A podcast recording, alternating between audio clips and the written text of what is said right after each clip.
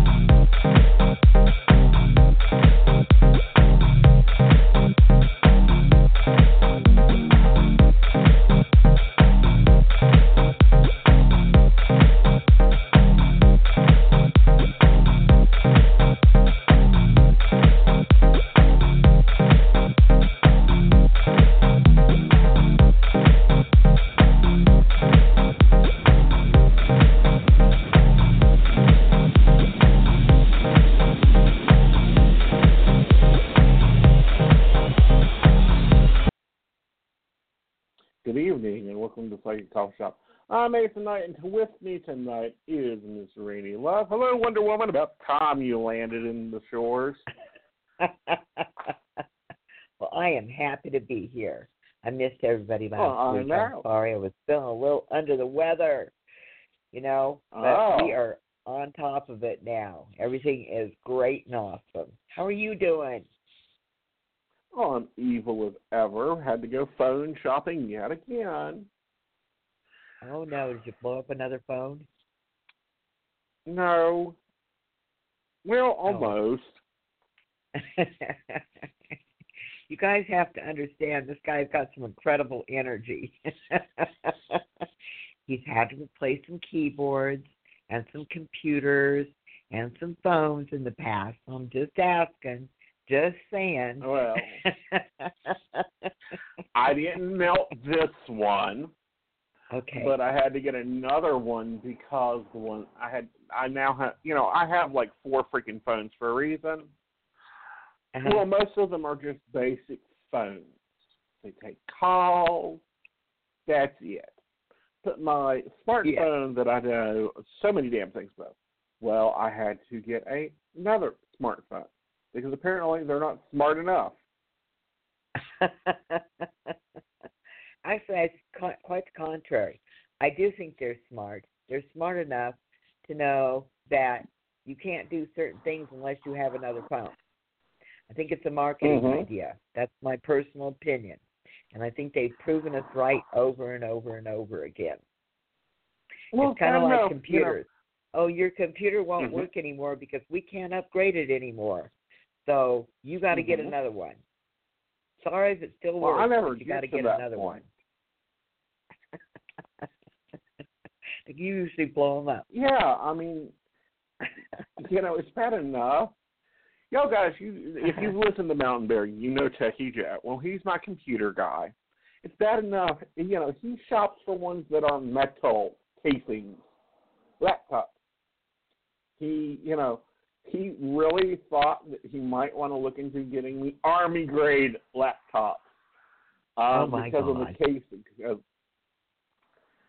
well, you know, I was bad enough to show him the keyboard that I melted that one night.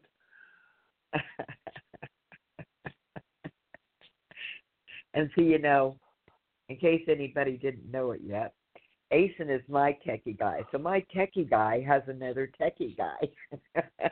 I Yes. should be in good shape, right? Well, I handle software, he handles hardware, honey. I handle charm, so just tell me where to send the cookies for Christmas, okay? Yeah. Or Hanukkah. Uh, or Kwanzaa. How about Yule? You know, whatever holidays, I'll make a list out for you. You can just I'm trying to. you got a challenge though because you know my doctor isn't allowing me sugar anymore. Oh, okay. Well, there are ways Mhm. around that. Uh I guess I can't make you any of my famous Kahlua, huh? Mm, you can make me Kahlua, honey. You just can't have sugar in it, so it has to have extra alcohol. Well, it's kind of got both. Got to be honest. Mhm. Not really sure how that would go down.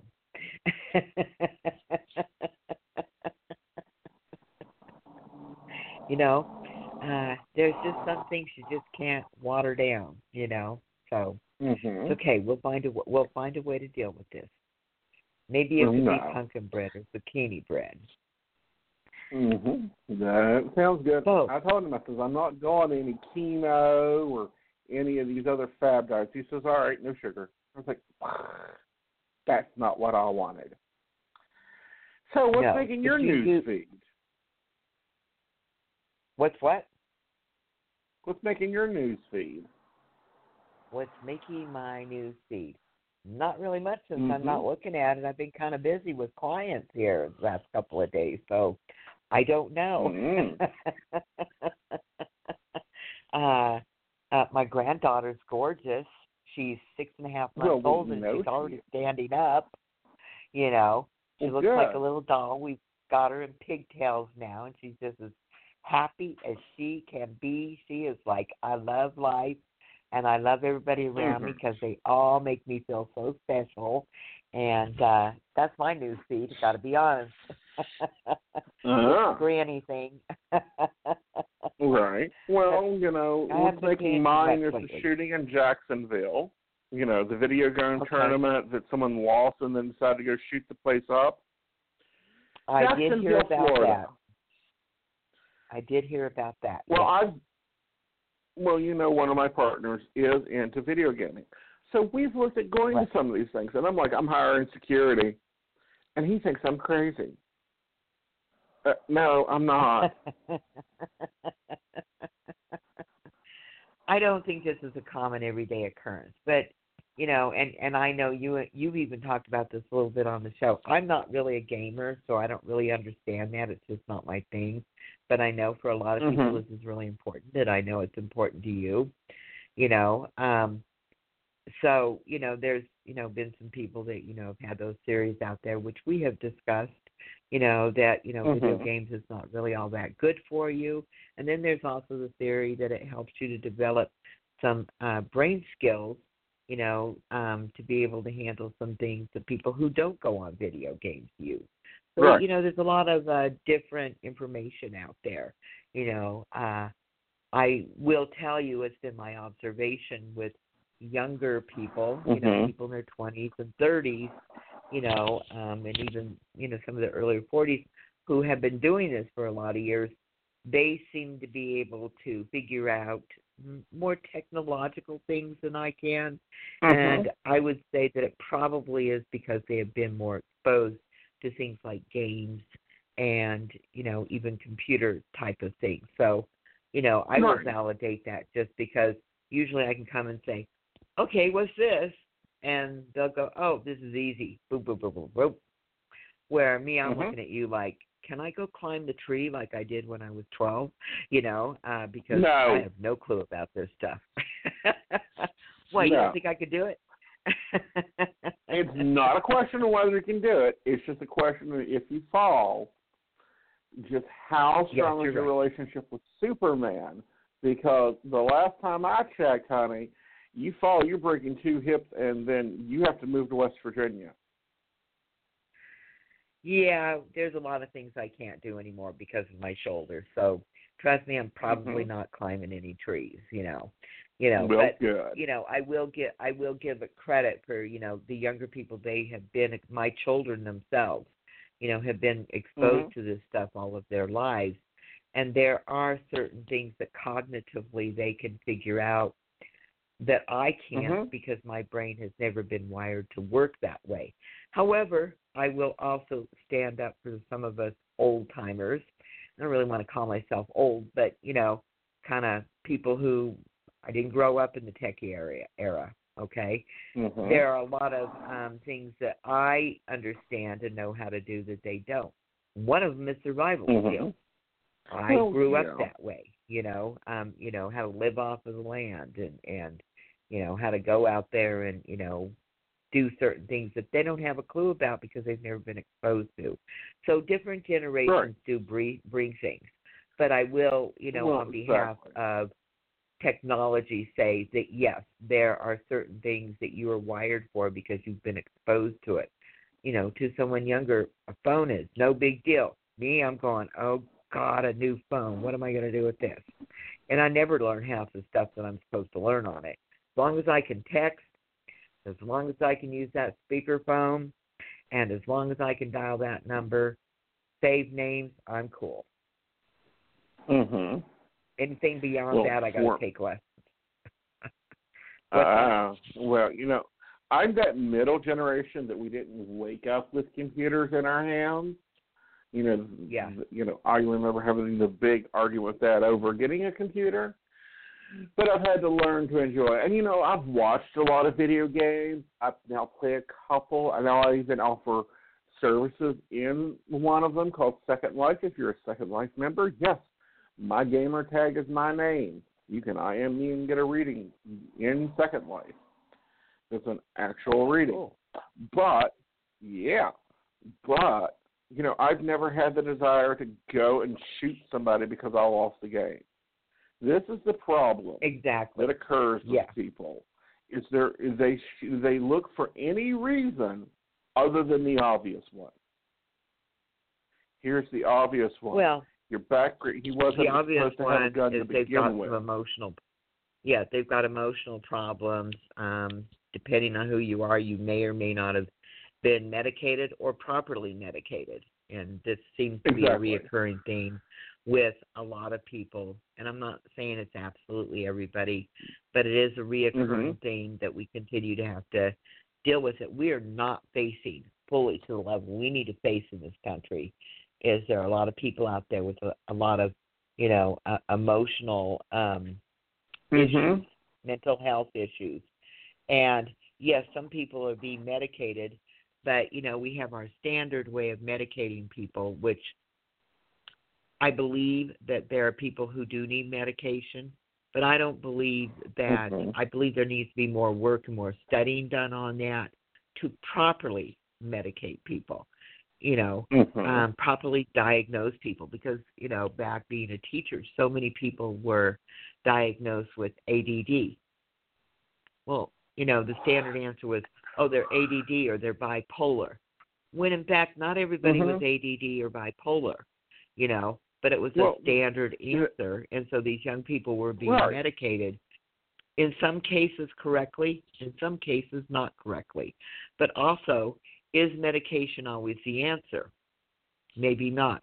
We need to invest more in a mental health in this country. Mhm. We need to invest more in medications, proper medications. We need to invest more in diet, proper diet.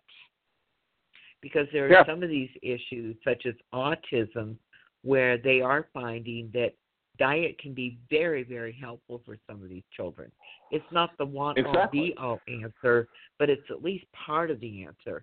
And I don't think that we're giving enough to the mental um, health in our society. And this is where we continue to have these problems. It is obviously not the Mhm. game that's caused the problem. But, you No. know, I mean, think It's about it. Somebody lost obviously- a game, so this is how they decided to handle it. Right. See, here's the Me, issue I can't in e- general: is this country's mental health care has Right. not changed since the fifties. Give them a pill; it'll make them feel better. Oh, that pill didn't make them feel better. Well, let's give them another one. Yeah. There's also in the 50s wasn't saying much either, but there also had the issue where, um, and I have to be honest, I'm sure I know this somewhere in my brain, but right now I'm not remembering the exact time period. there was a time period where they started releasing a lot of people from mental mental health um, institutions that probably shouldn't Mhm. have been. That we have a lot of them who are homeless and on the streets and do not have that support. They need support, and we're not taking That's this in the seventies is when they started calling it cruelty and um what is it, cruelty and unfair punishment and everything else. Yeah, and you know they. I think they even felt that it had something to do with their civil rights. You know, um, Right. I can't, you know, and I've even thought I thought about this even a couple of days ago. So it's interesting that we're having this conversation. Although it really shouldn't surprise me because I do that quite often.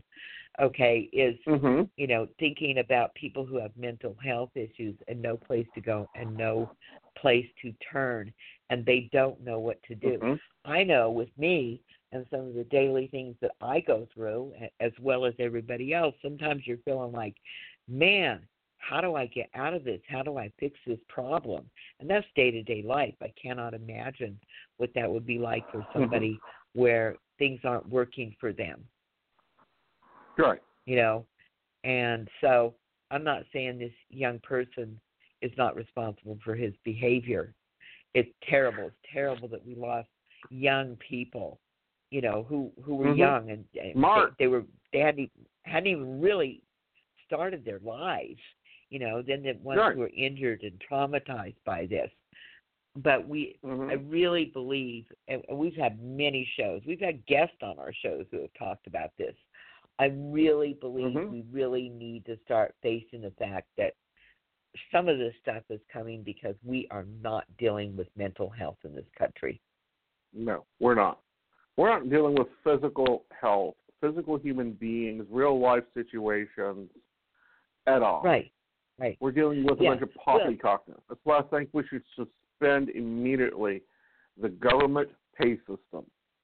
And let's see how many politicians we have when it's no longer a lucrative career. But that's a side Yes. issue.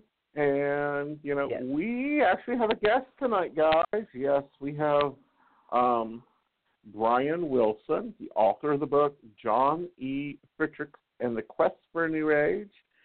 Um, he's a professor at the of American Religious History in the Department of uh, Comparative Religion in Western Michigan University, and he's got a new book out, and we're going to talk to him about the book as soon as I get him. Ooh. Come on, Blog Talk. Yeah, there we are. Oh, maybe. Hello. Right? Hello, how are you? Good. We're How are you? How are you this evening? Good, good. Glad to be with you. Well, welcome. Thank you. Well, Because why who don't you was tell John a little bit? Fitcher? Oh, sorry. we well, do that sometimes. Um, um, John Fetzer was a interesting guy. He was uh, spent most of his life in a little town in Michigan called Kalamazoo, and that's where I'm calling you from. And um, he was uh, a media mogul. He started one of the first radio stations in Southwest Michigan and basically built that into a kind of media empire in the Midwest. And he expanded out into um, television and cable and and just made a ton of money. And in Michigan, he's best known because uh, for almost 30 years he was the owner of the Detroit Tigers baseball team. But the reason I'm interested in him, uh, I'm a professor of comparative religion, and so I'm really interested in new religious movements and metaphysical movements and all those kinds of things. Mm-hmm. John Fetzer, along with his um, his business, uh, he also was on a lifelong spiritual quest, a, a search. And so uh, I was really interested in writing a book about a kind of spiritual biography of how he Uh-huh. basically constructed his worldview. Mm-hmm. Wonderful. Well, tell us about this search. Well, it's interesting because um, he was born and raised a, a Christian. He was um, baptized a Methodist, and then uh, Uh-huh. his mother converted to Seventh Day Adventism, and that's a, a an apocalyptic sect. It tends to be very conservative. Um, Yeah. And Mm-hmm. John followed him into the followed her into the Seventh Day Adventist Church, and so he was uh, a committed Adventist for um, a, a number of years until in his late 20s he decided it really wasn't fulfilling him spiritually. So Right. he broke with the church, he left the church, and uh, started exploring all sorts of uh, interesting metaphysical and, uh, and and and spiritual movements. And one of the first things he did when he left the church was uh, he headed down to a uh, a spiritualist camp called Camp Chesterfield in Indiana. And it's kind of like it still exists today, and it's kind of like a permanent psychic fair. And this was way Mhm. back in 1933, so it was a while Wow. ago. Yeah. Yeah. And yeah, there one he, of the few that are still left. Yeah, there there's there's two other big ones. There's uh, Cassadaga in Florida, and there's uh, Lilydale in upstate New York, Mhm. which is a wonderful Yep. place. Yeah, I love And so- Lilydale. yeah, it's a it's a really quaint, fun place to go visit. People are so nice there. Mhm. Yeah. And Well, Fetzer basically- amazing, But anyhow, Uh huh. He basically loved the seances, loved to basically talk to the the mediums and um also the psychics and he got interested in psychic healing and all sorts of forms of divination. And the interesting thing about Camp Chesterfield is um they had a great bookstore and still have a great bookstore. And Fetzer basically uh every time he went down there, and he went down there for 40 years, um he would come back with an armload of books. And so he he started reading about theosophy and Rosicrucianism and Hermeticism and Freemasonry and just all sorts of interesting different metaphysical traditions. Mhm. hmm And then uh, what's interesting about his life story is that um, even though he made a ton of money in the radio business and the baseball business, um, he eventually decided very late in life, uh, in the 1970s and 1980s, to uh, liquidate his businesses. He sold everything off, and he uh, created an endowment for a foundation, which uh, became the Fetzer Institute. And the Fetzer Institute is is uh, still thriving to this day, and it's basically carrying Really? on on Fetzer's spiritual vision. Yeah. Well, what what's his spiritual vision? Well, he had a couple of things he was really interested in. Um, he he wanted to promote um, individual spiritual transformation um, through a variety of different means. And the the key here, and the reason the book is called "The Quest for the New Age," is because John Fetzer called himself a New Ager years before that that term really became popular in America. And what he meant Yeah. by it was he thought that if individuals basically transform themselves spiritually, if enough people did that, it would catalyze a global spiritual transformation. And so that's always Right. been one of the, the the missions of the Fetzer Institute to this day to encourage individual spiritual development uh, in order to basically catalyze a global spiritual uh, transformation. Right. Well, what was some of his spiritual practices that he brought back forth in, from Mhm. Chesterfield? Well, uh, he was fascinated with various forms of divination, and um, so he, uh, he he became very interested in astrology and various forms of dowsing. Uh, he used to carry Mhm. uh, a pendulum in his pocket, and whenever he had a tough business decision to make, he'd pull out the pendulum and ask it a series of yes/no questions, and that, this would help to give him kind of the confidence uh, to Mhm. make certain hard decisions. He Mhm. also uh, became very interested in the Ouija board, and I know a lot of people Hmm. are uncomfortable with that, but he found it tremendously useful um, for making business decisions and um, and his Mhm. own kind of personal decisions. And he also believed in uh, reincarnation, and so he was interested in Mhm. using the Ouija board to basically um, find out about his past lives. And these are all things Hmm. he encountered That's first great. back in Camp Chesterfield. Yeah. Right. Now, that's really well, interesting he probably because enquir- um, encountered a spiritual board instead Uh, of a a Ouija spiritual- board. Well, no, he Yeah. had a you know the the the the typical um, you know uh, mass-produced Ouija board, and Really? I'm sure there are variations on it. Yeah, but Mm-hmm. that's essentially what he used. It was kind of off the shelf, you know. You could you can still Mhm. buy them today. They're still manufactured. I guess it's one of the yeah, best selling. Housewares has been uh, manufacturing ones for a while. Um, yeah. the difference between Ouija and spiritual is the way the the letters are. Uh huh. A spirit board, they're all they're in a circle, Oh, okay. and a Ouija, they're straight across. The reason I said most likely he used a spirit board um, is because, now granted, this is ages ago, that's what a lot of spiritual mediums were using was a spirit board, and a lot of people classified them as Ouija. So I was like, mm, that's interesting. Mhm. Well, I, Mhm. yeah, I just uh, I just inherited from somebody uh, um, um, something called a psychic circle, which is exactly what you're Same describing. thing. As the, yeah. Same As a thing, spirit board. repackage, remerge. Yeah. Yep. Well, it's Yep. fascinating just how popular this this you know this thing has been Mhm. through the 20th and 21st century. Yeah. It has. Um, I find it interesting what what, was- you're saying about the reincarnation because I'm a past life Mhm. regressionist. Uh, Oh. So I do past life regressions. I've never heard of using the Ouija board for past life. I have to be honest. Well, going, he really? he um he consulted a, a a medium, an English medium named Ena Twigg, Uh-huh. and she basically said, Mhm. um, if you want to follow your past lives, use the Ouija board. And so that's what he started to do. Actually, he he first really started using the Ouija board because he was very interested in genealogy. And um his father died when he was a very young man, so I think genealogy was a way for him to kind of get to know his father and his ancestors. Absolutely. Absolutely. But the problem was this was way back before there was ancestry.com or any of those resources we have today. So he Correct. would he, he would have to actually go places. He would have to go to town halls and libraries and you know churches to find uh, records. And of course he'd inevitably run up against roadblocks of uh, you know just gaps in the information. So he started using the Ouija board to develop kind of hints and clues.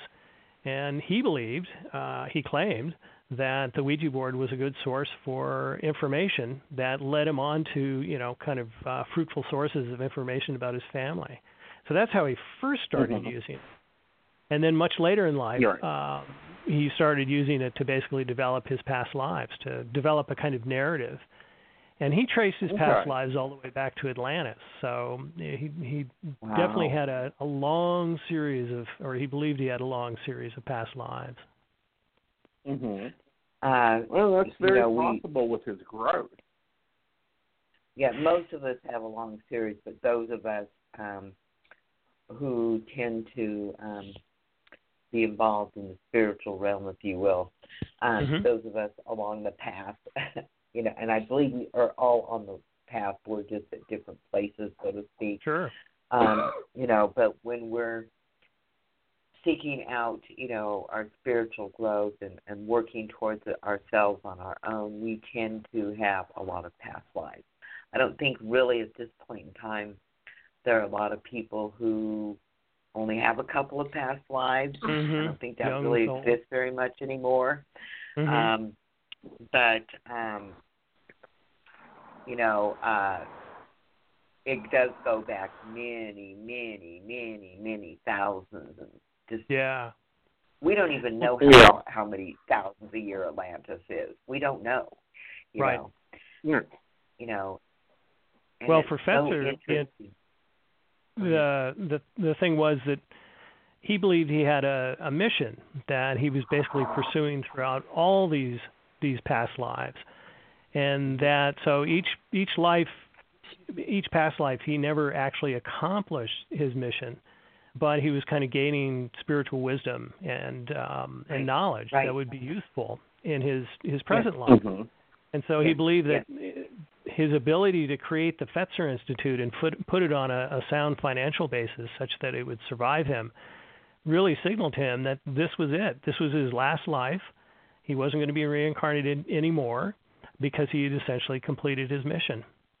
So for him, reincarnation really was a it was an interesting way of thinking about um, his kind of spiritual development, not only in his his you know present life, but Right. back through the ages, and it gave him a great deal of confidence. Well, past lives teach us so much. You know, it teaches us about present situations, sometimes about people that we're connected to, why we're connected to them, why we're going through the lessons that we're going through. Mm-hmm. You know, uh, sometimes why you know sometimes people will have physical issues, wounds, birthmarks, if you will. Sure. Um, you know, sometimes they have emotional issues, and they're going, "Where did this come from?"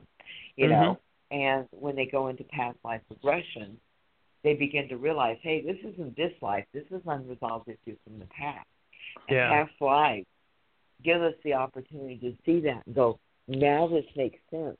It also gives Yeah. us the opportunity to heal from it, so that we can heal and use it in this present life Mm-hmm. you know you know it is a part of that spiritual path that spiritual growth so i 100% agree with that like i said i just never heard of using the ouija board so i agree I, it's like really i never heard that one Yeah. Oh, Well, he Ouija's also- been used for everything.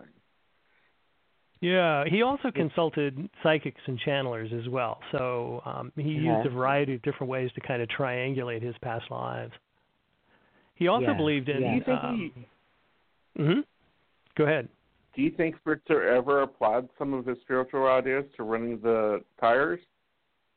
Well, in a couple of occasions he did. Um, he usually was very circumspect about it because um, he never w- wanted to impose his his spiritual beliefs on people, and he always talked about freedom of the spirit and uh, you know the right of everybody to basically develop their own spiritual path. And Right. he also was very good at kind of compartmentalizing his business from his spiritual life. And part of that was because of the broadcasting. He was afraid, you know, he he lived in Southwest Michigan, which tends to be very conservative religiously, and he was Mhm. concerned if people knew about the kinds of things he was interested in, um, he would lose uh, advertisers and audience members. So very early on, he learned to be very kind of circumspect and quiet about his his spiritual beliefs. But late in life, Well, uh, yeah. when he started thinking about you know getting rid of his companies and investing in the Fetzer Institute, he became much more open about his his spiritual beliefs.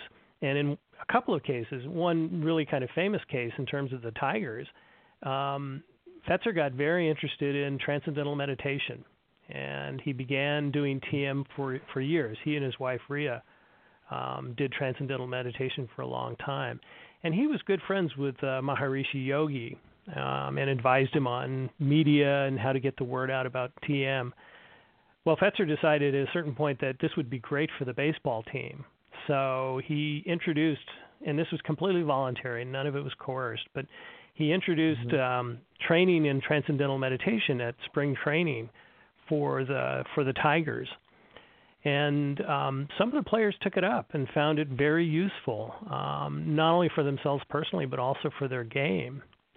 And of course, you know, sports writers got a hold of this, and it became a you know, they love to make fun of things like this, and Uh-huh, um, uh-huh. but today, what's really interesting, if you know, if a if a big league athlete takes up meditation, nobody bats an eye today. It's just right part of the game. Yeah, but back then it was something kind of radical and different. yeah Hmm. and, you How know, was the and- stats that year? Oh, unfortunately, not too good. It was a losing season, and uh, in fact, uh, there was a minister here in Michigan who basically said that um, the reason the Tigers did so poorly was because they were practicing what he called disguised Hinduism. So these were the kinds Uh, of reasons oh. why Fetzer wanted to kind of keep his his his spiritual beliefs private, at least for the time being. Right. yeah Right. yeah And that would was definitely sense. a time A period people where people were that. not open to it. You know, Yeah. I mean, even now, people that you still have those skeptics out there. I know, you know, I came from a family who tried to do an intervention on me. Oh wow. like, uh oh. kind of yeah, he Aeson was help always me get through that process. It's like, oh, we have to intervene on her, you know. Uh, and uh, but you know, a lot of them now call and say, "Gee, do you have answers?" Uh, You've been asking them all your life. It's just that when we had a different title on it, it became Yep. a bad thing, you know. but you know, Well- our society is much more accepting now. Yes. And you know, again, it's about souls evolving more now too. Yeah. You know, um, and Well, tell us uh, about the institute. What's some of the things it's doing? Well, um, the institute has a very interesting history um, because uh, Fetzer became very interested. He was very interested in, in harmonizing um, science and spirituality. And during the 1950s, he became fascinated with parapsychology. Um, so, you know, ESP, clairvoyance, uh, psychokinesis, things like that. And so during the 1970s, when he started actually funding research through his foundation, most of it was in parapsychology. And he did that for um, about 10 years or so, and then he got kind of frustrated by the pace of the research. And by this time, it's the 1980s, and he's in his 80s, and um, his health is beginning to fail, and his wife's health is, is beginning to fail. She'll eventually die of Alzheimer's disease. So he, sw- he basically shifted the focus of the Fetzer Institute um, from purely parapsychological research to um, alternative medicine and holistic health. And he was fascinated with energy medicine of all kinds. I mean, this Mhm. idea that you can use the, the the body's aura to, you know, come up with machines to basically diagnose and treat disease. So he was that was something he was really very interested in uh, in the 1980s. And then when he passed away, he died. He died in 1991. He almost made it to his 90th birthday, but not quite. Um, the institute basically shifted in a kind of more mainstream holistic health direction and started funding, um, you know, large-scale studies uh, with the National Institute of Health and things like that. And they also got into holistic health education. And um, one of the projects they funded was um, um, a TV series with Bill Moyers and a book called Healing with the Mind. So it was all about mind body health. And for a lot of Americans at the time, this was early 90s. This was the first time they'd ever seen it was shown on PBS. So this was the first time they'd seen a kind of mainstream discussion of different forms of Mhm. alternative healing, including acupuncture, which for a lot of people they'd heard about but never had actually seen applied or talked about mm-hmm. in a in a Right. serious way. So that was tremendously important, the health education, the holistic health education. right. Right. And then most mind, body, most- Yep. And they continue to do that. I mean, they continue to fund those kinds of things, but they've shifted again. Um, after 9/11, they the board decided that um, what the world really needed was more love and forgiveness, and so that became a kind of um, uh, focus for the institute through spiritual development. And so now they're they're funding uh, all sorts of programs to basically encourage spiritual development across the life cycle from childhood to old age. And then a very recent project is very interesting and kind of hits on some of the issues you were talking about before I came on. Was um, they're very concerned about the kind of uh, political divisions uh, in the country, um, and Mhm. um, they've created a program to uh, basically get people together from all parts of the political spectrum to talk about the spiritual roots of democracy. And the idea here is Hmm. that by taking this kind of spiritual approach to democracy and, and talking about the values that underlie it, that hopefully we can bring people together and the, you know they'll talk to each other instead of shouting at each other. Right. or judging. And that'll, Judging. That's right. that'll take some work. Yes. Well, um, they they realize they have their work cut out for them, um, and that it's Mhm. it's the country is in a in a, in such a state at this point that um, it's going to take a lot of work and uh, a lot of people with goodwill to basically, as you said, Mhm. to take the time and effort to actually understand their neighbors. Which you know, when we get this polarized, it becomes very difficult for both sides to understand each other, and Right. that's that's a real problem. And unfortunately, it's been going on for a long time. Yeah. Well, per if we go back cycle. to what we originated, you know, going back to what was the original premise, you Mhm. know, and you know what it means as a whole for everybody because there is a need there. And That's you know, right. we have to get back to that, you know. Um it isn't forgiveness and letting go and loving each other as we are. Isn't that such a freeing experience? Yeah, it is. It is. Yeah, Yeah. yeah, yeah. No, and I think it's a it's it, it, it, you were also talking about video games, and um, Uh-huh. You know one of my concerns is you know I I teach at a university, I see my students, they're always on their phones, they're always on the technology, and it, it, it's you know at some point you'd like to just say, well, just disconnect for a while, just disconnect, um, look inside, meditate however you wish to meditate, and basically calm down, take a breath, and then come back out and confront society with a kind of cleared head. Um, I'm concerned that Mhm. all our technologies, and I'm just as bad as everybody else. I love my computer.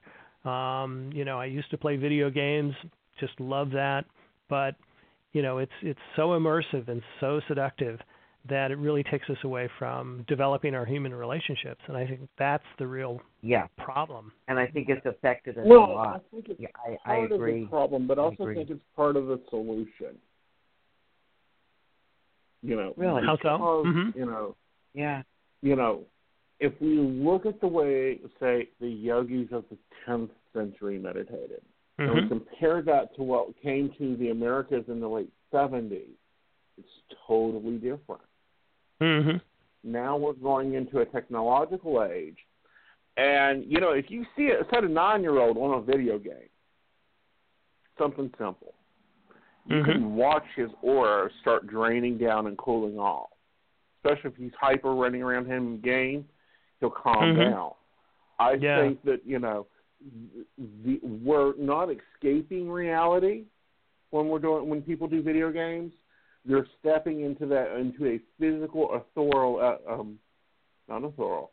They're creating their own world, just like in meditation, but it's on a visual level. Mhm. And I think we're going to start. I think that we need some more spiritual research on, you know, what what can a video game do? What are we doing Mhm. on computers on a spiritual level? Well, I think part of the problem is, you know, we use our technology without really being conscious of it. And I think part of it Mhm. is, I know mindfulness these days is a cliche, but I think we really do need to use our technology more mindfully and understand Right. what we're doing. And in that case, I Mhm. mean, we're never going to. I mean, technology is here to stay. I mean, there's, you know, we're not going to get Right. away from it. It's Absolutely. brought It's part of the tremendously exhibit wonderful. of evolution. Yeah. But we need to learn Yep. how to master it so it doesn't master us. And I think Correct. that Mhm. really is is um, it's it's learning how to consciously use these these tools in a way that enriches Mhm. us and doesn't drain us. I agree. And you know, and I know I'm kind of stepping back here a little bit. You know, um, you know, I'm taking in the information that Aeson's giving, and I think there's a lot to learn from there. But I Mhm. also know, doing what we do for a living, I don't have a problem disconnecting from my phone when my when I'm done with my time. My one of my favorite things to do is head on a two day road trip to the mountains. Phones Yeah. off, Mhm. there for emergency, Sure. it's off. Yeah. I'm disconnected from the world. Yeah. And I'm connected with myself and I'm connected with nature and I'm I'm connecting with that energy. And that for me anyway, that's actually healing. So I think Yes. to be able Mhm. to have a balance there of everything. And again, you're right. Mhm. Finding a way to connect technology to where we're in charge and not the technology. Yeah, Well, and I I think think it, it- some people I agree. yeah, go ahead. I You agree. say But something? you know, I, I kind of have a question for you, Brian. Where Yeah. do you think Fetzer would be on this technology level? Well, on on the one hand, I think he would be absolutely blown away by it because he was Mhm. fascinated with you know all forms of technology, and he goes all the way back. He he built his first crystal radio set back in 1911. So you know he went Mhm. back to the birth of birth of of, of electronic media almost. You know, he wasn't. I mean, we had telegraphs before then, But um, I think he would be absolutely fascinated by the computer revolution and then the digital re- revolution. Um, but Mhm. interestingly, in, in the 1960s, he was writing essays and, and he was talking about the student unrest at the time. And he was Mhm. quite sympathetic. And he basically said uh, the same thing. We, you know, technology is is wonderful, um, but it it it's playing such a big role in our life that we really need to learn how to use it wisely. So I think he would have Right. the, the Mhm. same approach today with the internet, Mhm. with video games, with cell phones. He would love it, but on the other hand, he Right. would he wouldn't be accepting it uncritically. I think. I think he'd try Right. and bring a, a balanced approach to it. Yeah. Yeah, and I think Yeah, that that would I- be, you know, with him being such a pioneer. Mhm. I, Yeah. You know, it's kind of like, you know, Raine, why don't you dial him up and see what he thinks of iHeartRadio? that type of a response from it. Uh huh. Um, just because, you Well, know, it's he's one it's of a those shame that, he- you know, crossed it. I'm sorry, I didn't hear you. He crossed the dimension of business into spiritual, and you know he grew these two, the institute and the Memorial Trust, Yes. to expand things even more so. So Yes. it would be Yeah. interesting to get his take on everything now. yeah. Yeah, if we Yeah. could conjure him up, I think it would be fascinating to sit and talk with him. I I actually Well- Mhm. He died in 91 and I came out to Kalamazoo in 96. So unfortunately, I had never had a chance to to meet him. And I think it would have been Mhm. fascinating to just have an opportunity to sit down for a couple of hours and talk to him. And especially at the end of his life, it's really interesting. He was still engaged, uh, still very curious, still seeking, very interested in everything that was going on. So he, you know, continued Mhm. growing throughout his life.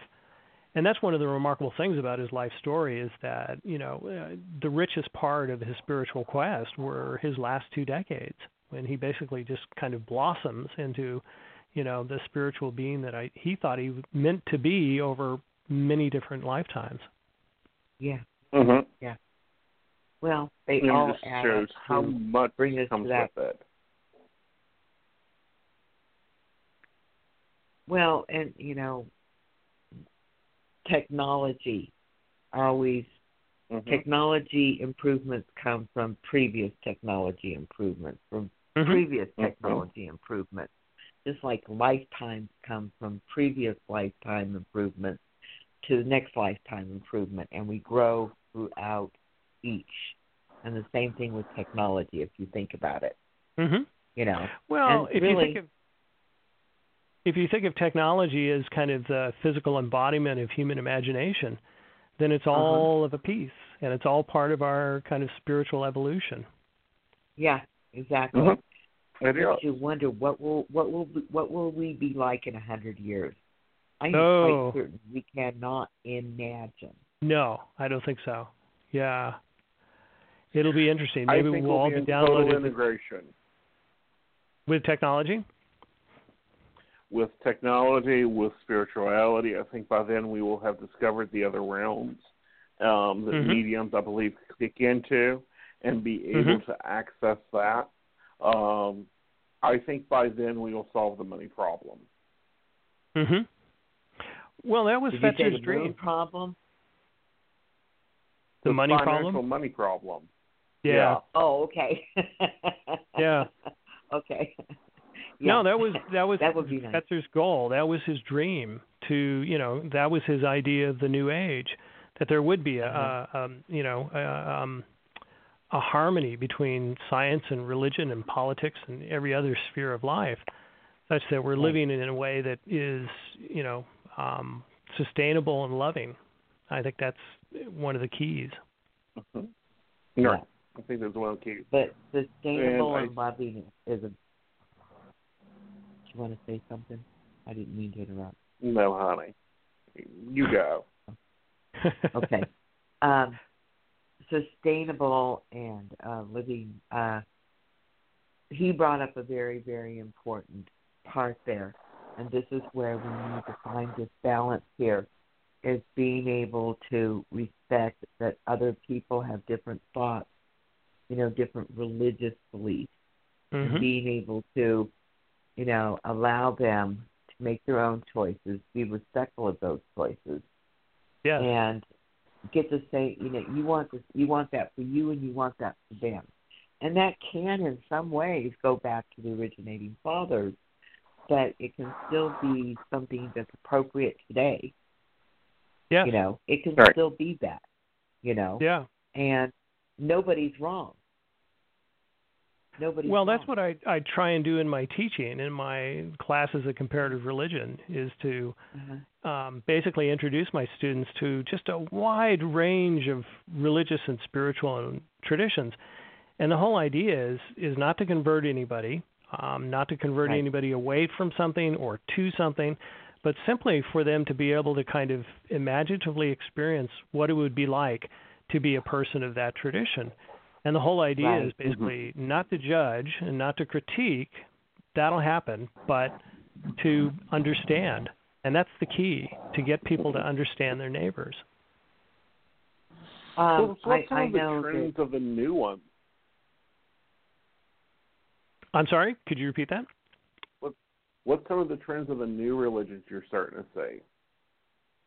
Well, I, the the major trend in the United States, of course, is um, they do these opinion polls um, on a regular basis, and they're, massive, and they're done Mhm. by like the Pew Foundation and and NORC and Chicago and places like that.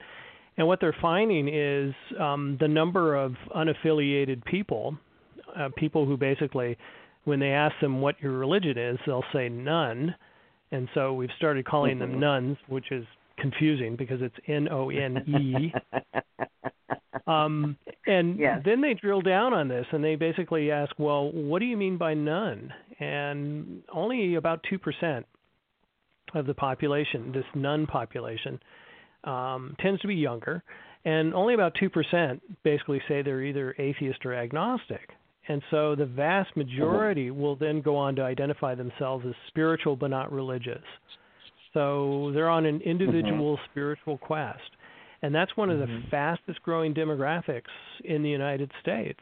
And it's unprecedented in the history of the United States. And it's fascinating because um, um, there, uh, the spiritual but not religious, and of course now there's an acronym SBNR. Um, the SBNRs are open to just about anything. They love experimentation. They love to um, look at new beliefs and practices, and they love to Mhm. create um, kind of short-term communities around the things that they're interested in. So there's a social component. It isn't completely narcissistic and it isn't completely individualistic. Um, they use this to create their own social communities. And of course, um, you know, uh, social media has has helped this along as well, creating these kinds of virtual communities.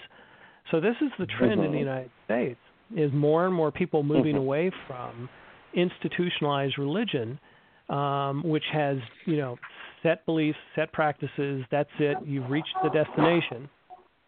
And more Mhm. people are interested in the journey than they are in coming to a place where they're told, "Well, this is where you stop." They just want to keep exploring. Yeah. well, in reality, life is the journey.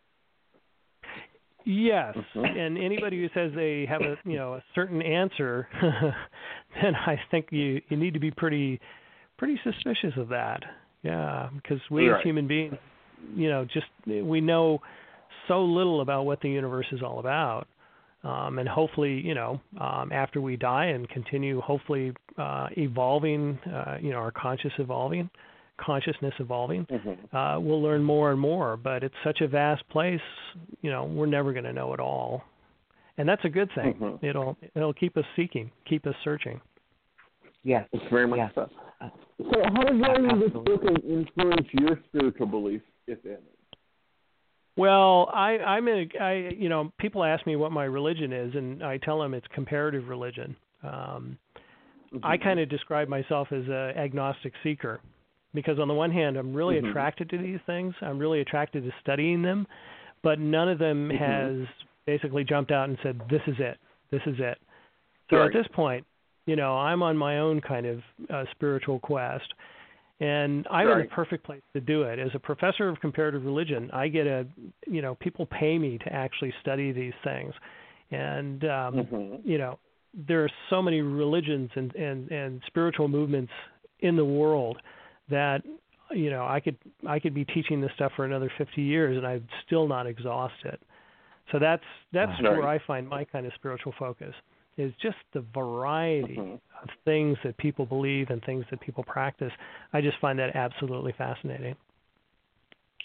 Do you find Cool. that, um, um, and maybe this is being too specific with what you said, but do you find that there are or there is a specific um, religion or religions that are just so untapped that we just have a real lack of understanding of?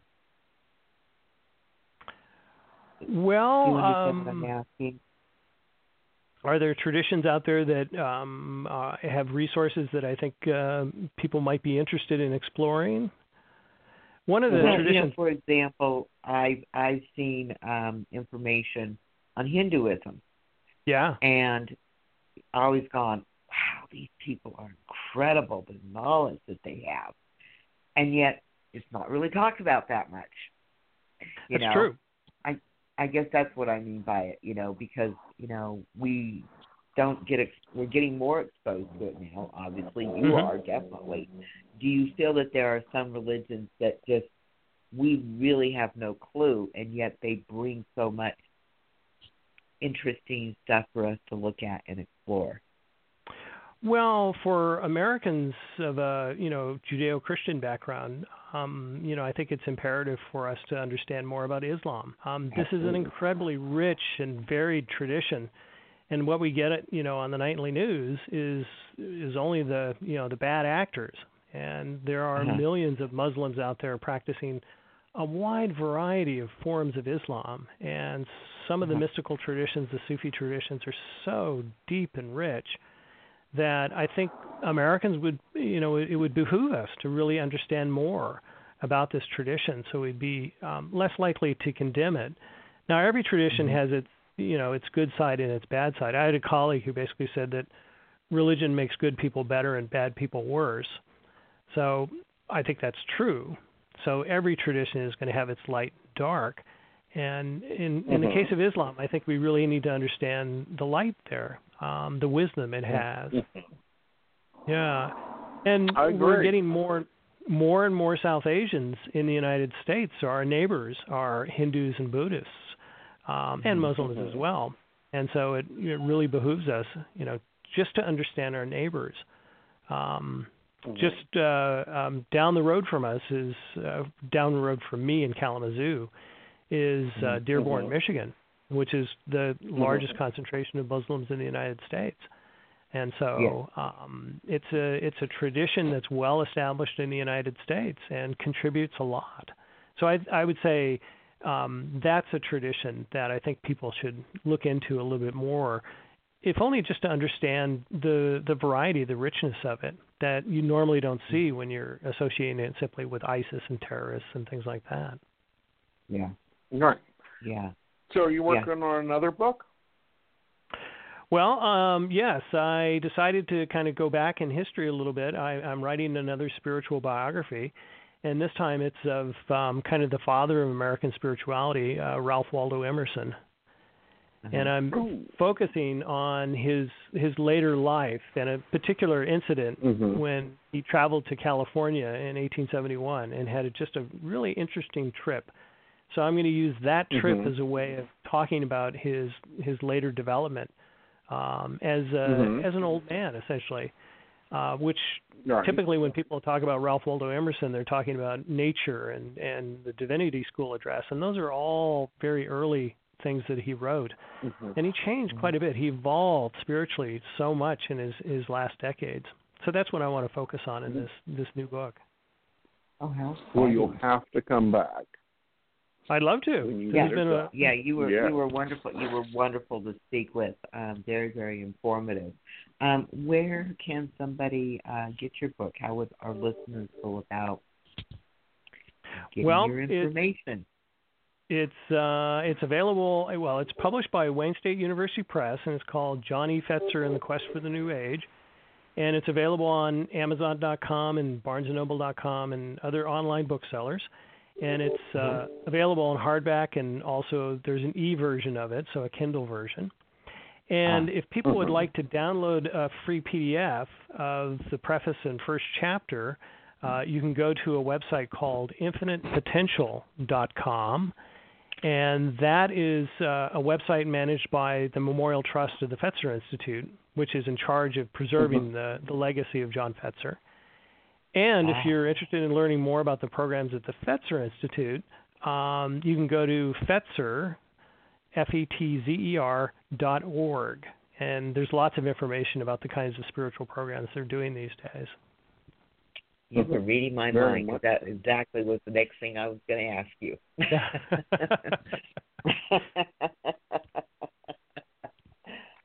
well, it's been a pleasure. Well, you have a and great thank night, you Brian. For joining us. Thank you. Well, thank you for having me on. This has been a lot of fun. Look Thank forward to having you again. Good night, dear. All right, Good night. guys. Well, I'm going to be at the Psychic Coffee Shop Thursday from 3:30 till 7, and then again I'll be back here um, on Mountain Bear. I may be launching a new program this week, so you may want to stay tuned to my social media. Um, which, of course, on whatever platform it is, type in Aeson Knight and follow me, like me, subscribe to me, whatever you got to do on that platform. And Miss Rainey, what are you up to other than you know trying to teach that little girl to walk and ballerina She is stuff? just pressure, honey. Uh, you know, I want to I feel know like I am with the angels, honey. She's it. Uh, basically, okay, I've Mhm. been doing a lot of um, private readings this week. Uh, also, if you want to either set up a private reading or uh, a, a, private reading uh, by phone, you go to Psychic Raine R A I N E love dot com. Uh, and go to my site, go to services, and uh, you can uh, set up an appointment um, with me there. And um, I look forward to speaking to you. And uh, everyone have a wonderful, blessed week. Jason. Okay. Good night, Miss Rainey. Good night, everybody. Night, y'all.